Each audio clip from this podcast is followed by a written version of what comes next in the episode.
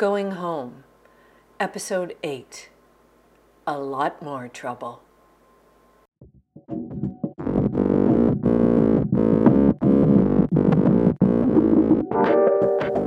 Chapter 36 We come up in the town hospital. Evelyn Cook, age 40, is dressed in a nurse's uniform and is sitting behind a desk in her office. Above her and behind her is a charity banner that reads, The Charlotte Eagleheart Hospital Fund. Evelyn is speaking on the office phone. Let me assure you that at the moment her vital signs are all normal. She's in a semi coma like state from the taser blast. After all, she did receive 50,000 volts of electricity for uh, an, an extended period of time. Well, I certainly would not want to go through it. I'm told the pain is excruciating. The equivalent of birthing triplets, something else I would not want to go through. Would you? Well, there you go. As you like to say in the city, we're on the same page.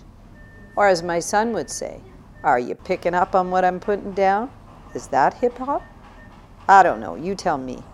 When I'm not saving lives or healing halves, I get the jibes from handing out high fives.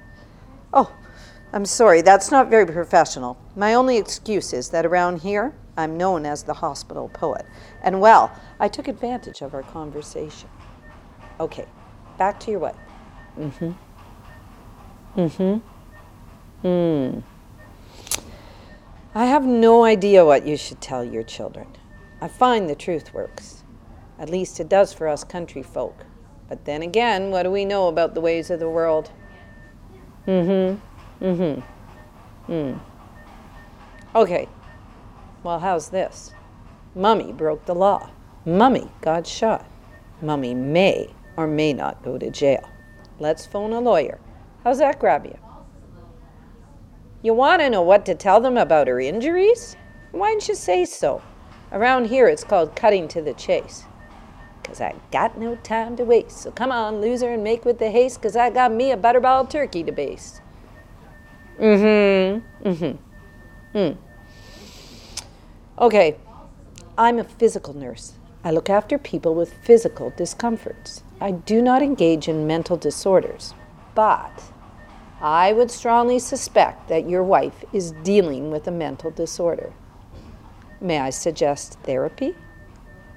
Extreme therapy. And if I may be so bold, it sounds to me like your whole family could benefit from a little head work. Now, you'll have to excuse me as I have to return to other more important matters. However, in closing, here's a little advice from your country cousin. Children deserve the truth. Straight up, no polish. Their mother is a criminal. I have known her since high school. She was a piece of work then, and she's a piece of work now. Goodbye, Mr. Costner. Okay, so she got the best of me down at the hockey arena. I slipped.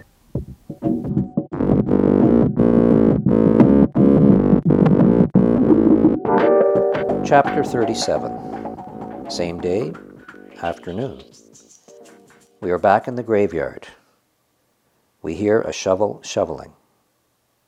In the background, we can make out Danny's car. It's right where he left it. Then we move in to show that it is Danny shoveling. He is just done filling in his mother's grave.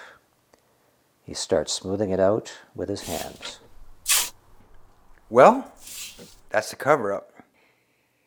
I am in so far over my head, so far. I need to sleep.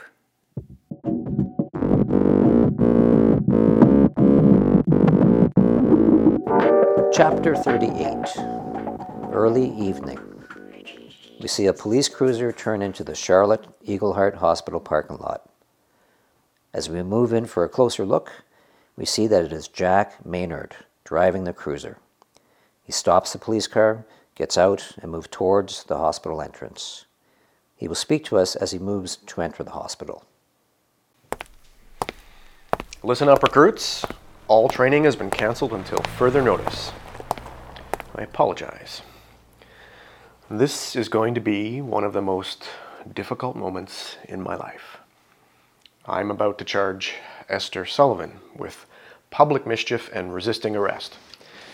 I have been forced into this decision by pressure from Dr. Ann Howe, as well as my own superior officer.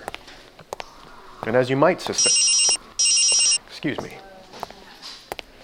Constable Jack Maynard. Yes, Edward. Well, sir, I regret to inform you that I am just about to charge your wife with public mischief and resisting arrest. As, as I told you earlier, my hands are tied. Yeah.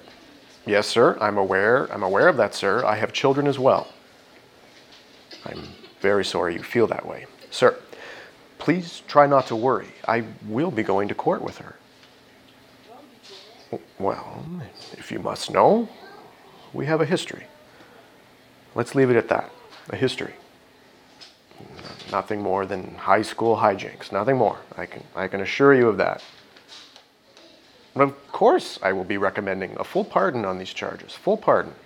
However, the doctor involved is very upset, and one of her conditions is therapy, anger management. I think she's French. Yeah, yes, sir. Yes, sir. Of course, sir. No, no, not at all. I'll, I'll speak to her. Yes, hello. And your name is Rosa. And how are you, Rosa? Yes, I, I am a police officer.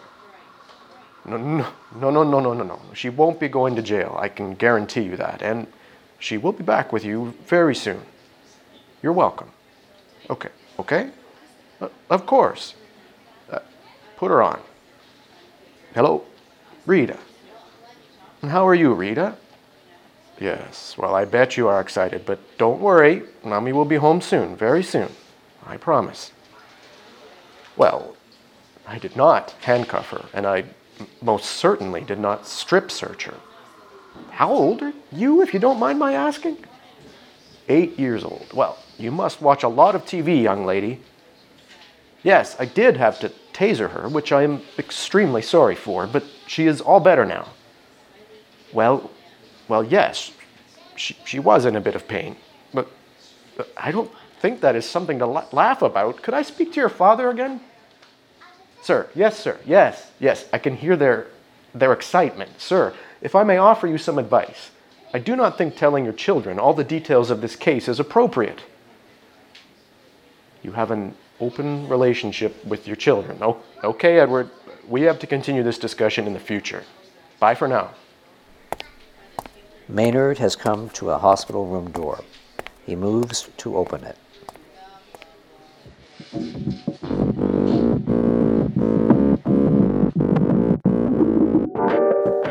Chapter 39 Esther bursts out a side door of the hospital.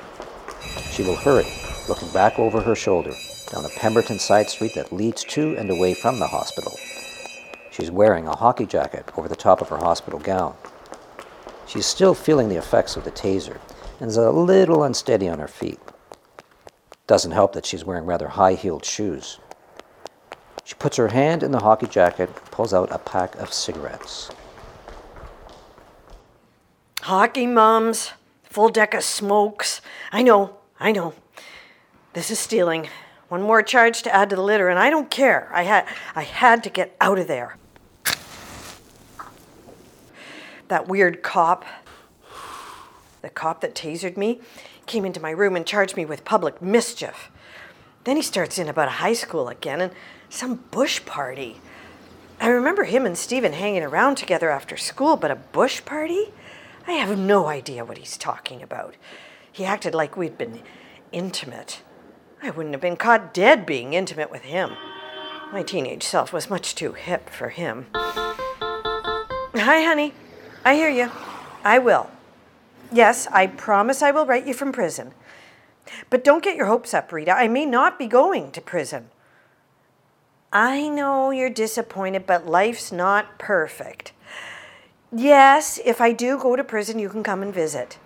Well, of course, Rosa can bake cookies. I would like that. Okay, okay, what do I always tell you? That's right, your father is now boss. I love you too. Put your father on. Goodbye. Edward, now listen, no talking. I need to get lawyered up. We're looking at public mischief and resisting arrest. And as of 15 minutes ago, theft under a thousand. Listen up, honey. The girls would be only too happy to hear the truth. I'm done talking for now. I'm a wanted woman, on the lam, a fugitive no less, with my kids all excited about the prospect of me going to jail and, dare I say, even proud of me. Suddenly, I've become important to my whole family. They're hanging on my every word. My husband is telling me he loves me so much and he wants me home. This is all starting to look really good. I'm developing outlaw royalty. I could get used to this. I gotta find Danny. Danny came to me in my taser coma just before that cop came in. He's not himself. He needs my help. Although he doesn't know that yet. Vera? Vera Turnbolt? It's Esther Sullivan. Can you help me find Danny?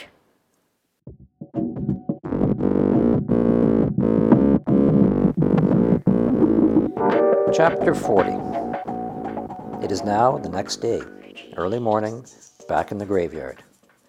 Dawn is just starting to come on. It's another nice day with the usual morning sounds. Danny has just woken up and is yawning and stretching, working out the sleep kinks. He then stands and looks at the dawn coming up over the trees.